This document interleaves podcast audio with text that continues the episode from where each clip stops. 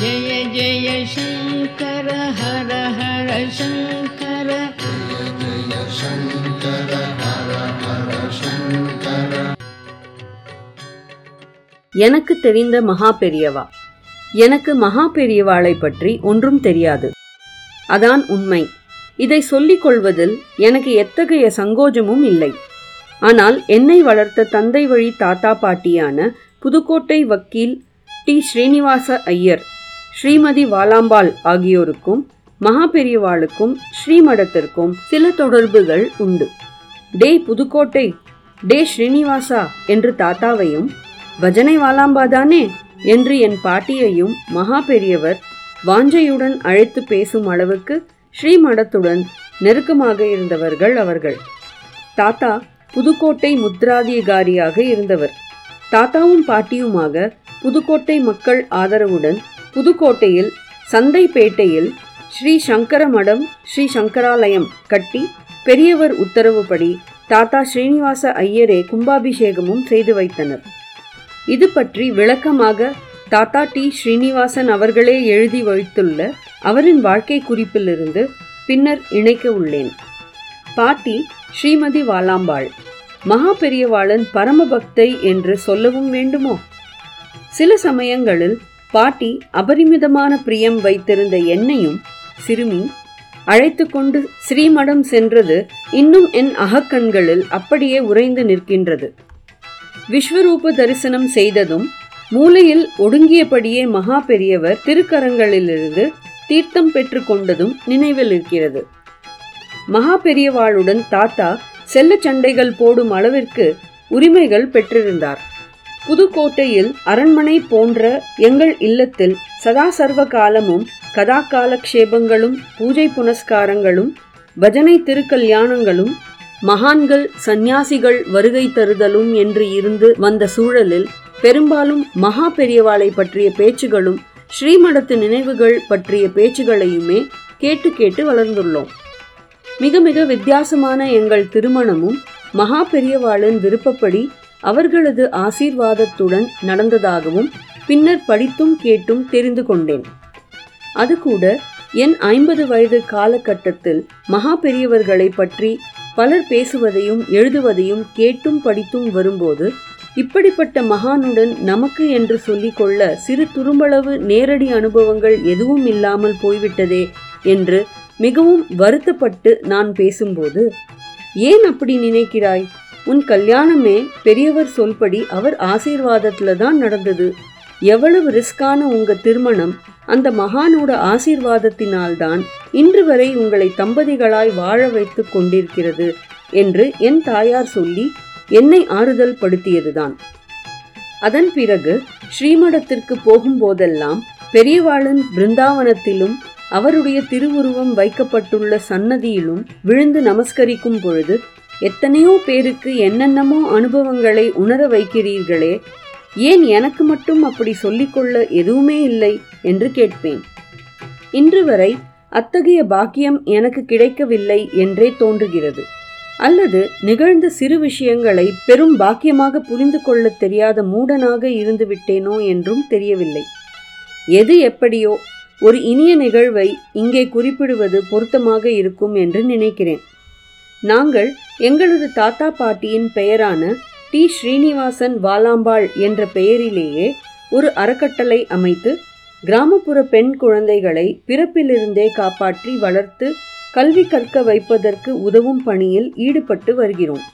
அந்த அறக்கட்டளையின் ஐந்தாவது ஆண்டு விழா சென்னை மயிலாப்பூரில் ஸ்ரீ கபாலீஸ்வரர் கற்பகாம்பாள் அருணுடன் அவள் அருகிலேயே ஒரு அரங்கத்தில் மிக சிறப்பாக நடந்தேறியது. அடுத்த நாளே நாங்கள் கிளம்பி சில தெய்வ திருத்தலங்களை தரிசித்துவிட்டு மூன்று நான்கு நாட்கள் கழித்துதான் கோட்டூர்புரத்தில் எங்கள் வீடு திரும்பினோம். பூஜை அறை கதவை திறந்து விளக்கேற்றியதும் தான் கவனித்தேன். மகா பெரியவா திருவுருவ படத்தில் ஒரு அற்புதம் நிகழ்ந்திருந்தது. என்னால் என் கண்களை நம்ப முடியவில்லை. என் கணவரை கூப்பிட்டு காட்டினேன். அவரும் நம்ப முடியாமல் எதுவும் சொல்லாமல் தரிசித்துவிட்டு சென்றார். நான் மகா பெரியவரிடம் நிஜமா நிஜமா? என்று மீண்டும் மீண்டும் கேட்டேன். அவர் புன்னகைத்தபடியே மௌனம் சாதித்தார். யாருக்கும் தெரியப்படுத்த விரும்பவில்லை. அதே சமயத்தில் சுயநலமாக இருந்துவிடவும் மனசில்லை. குழப்பமாகவே நேரம் ஓடிக்கொண்டிருந்தது. மகா பெரியவரின் பரம பக்தரானவரும் எங்கள் குடும்ப நண்பருமான ஹோசூர் ஆனந்தன் அவர்களின் நினைவு வந்தது.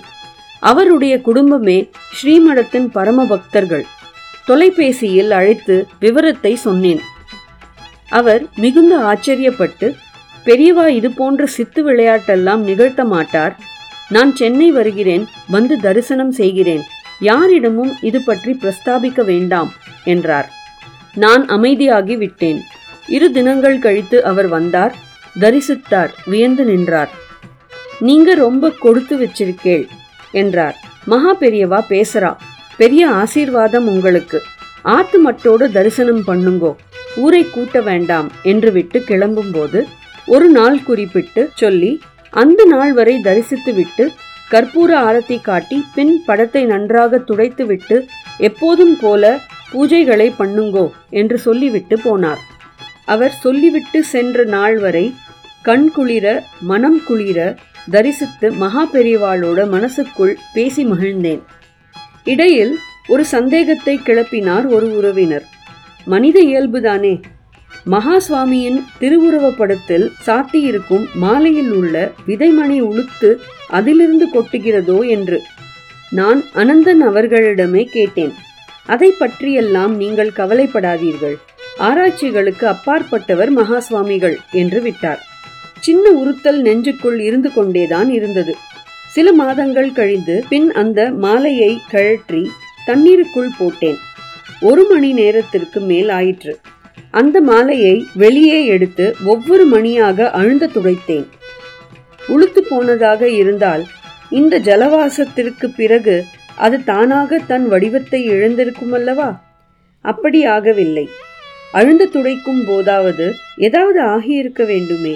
எதுவும் ஆகவில்லை. அத்தனை மணிகளும் அழகாய் பளிச்சென்று இருந்தன. சில ஆண்டுகளுக்கு பிறகு இப்போதும் மகா சுவாமியின் கழுத்தை அலங்கரித்து கொண்டு ஜம் என்று இருக்கின்றன. இன்னொரு நிகழ்வு.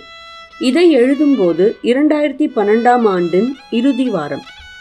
இருபத்தி நான்கு ஒன்பது இரண்டாயிரத்தி ஒன்பதாம் அன்று மாலை ஆறரை மணி இருக்கும். நானும் என் கணவரும் ஸ்ரீமடத்தில் இருந்தோம். மகா சுவாமிகளை பற்றி சிறு புத்தகமாவது எழுதுவதற்கு உத்தரவு பெற்று விட வேண்டும் என்று தீர்மானித்து கொண்டு பிருந்தாவனத்தை சுற்றி சுற்றி வந்து கொண்டிருந்தேன். நான் ஸ்ரீமடத்தை விட்டு கிளம்புவதற்குள் யார் மூலமாகவாவது எனக்கு உத்தரவு கொடுங்கோ பெரியவா சின்ன சமிகையாவது செய்யுங்கோ என்று கேட்டுக்கொண்டிருந்தேன் ஸ்ரீ விஜயேந்திர பெரியவா அறைக்குள் இருப்பதாக அறிந்து அவரை தரிசனம் செய்யலாம் என்று அவரது அறைக்கு முன்பான மண்டபத்தில் காத்திருந்தோம். கூட்டம் இல்லை. நானும் என் கணவரும் மட்டுமே இருந்தோம். ஸ்ரீமடத்து மனிதர்கள் வருவதும் போவதுமாக இருந்தார்கள். அப்போது ஒரு பெரியவர் மிக மெலிந்த தேகத்துடன் எங்களை நோக்கி வந்தார். எங்கேருந்து வந்திருக்கிறேள் என்றார். சென்னையிலிருந்து என்றோம். என்ன உத்தியோகம்? என்றார். சொன்னோம். ஒருவேளை பெரியவாதான் இவரை அனுப்பி வச்சிருப்பாளோ? என்று எனக்கு தோன்றியது. சட்டென்று அவர் நகர்ந்து போய்விடப் போகிறாரே என்று பதட்டப்பட்டு அவசர அவசரமாக என் விருப்பத்தை சொன்னேன். அவர் உடனே பேஷ் பேஷ் நன்னா எழுதேன். அவரை பத்தி எழுத விஷயமா இல்லை? நிறைய இருக்கு. இப்படி உட்காருங்கோ என்று விட்டு அவரும் தரையில் உட்கார்ந்தார். நாங்களும் உட்கார்ந்தோம். மகா பெரிவாளை பத்தி பேச ஆரம்பித்தார். அவரின் வயதின் காரணமாக அவர் சொன்னது எதுவும் எனக்கு தெளிவாக கேட்கவில்லை. அப்போது எங்களிடையே ஒரு கருப்பு கட்டெரும்பு சுற்றி சுற்றி வந்தது. அந்த பெரியவர் அதை சுட்டிக்காட்டி இதோ இதோ பார் இதுக்குள்ள இந்த ஜீவனுக்குள்ள பெரியவா இருக்கா? அதான் அதான் சூக்ஷமம் எழுது. நான் சொல்றேன் என்றார். இங்க அடிக்கடி வாங்கோ என்றார். எழுந்து போய் விட்டார்.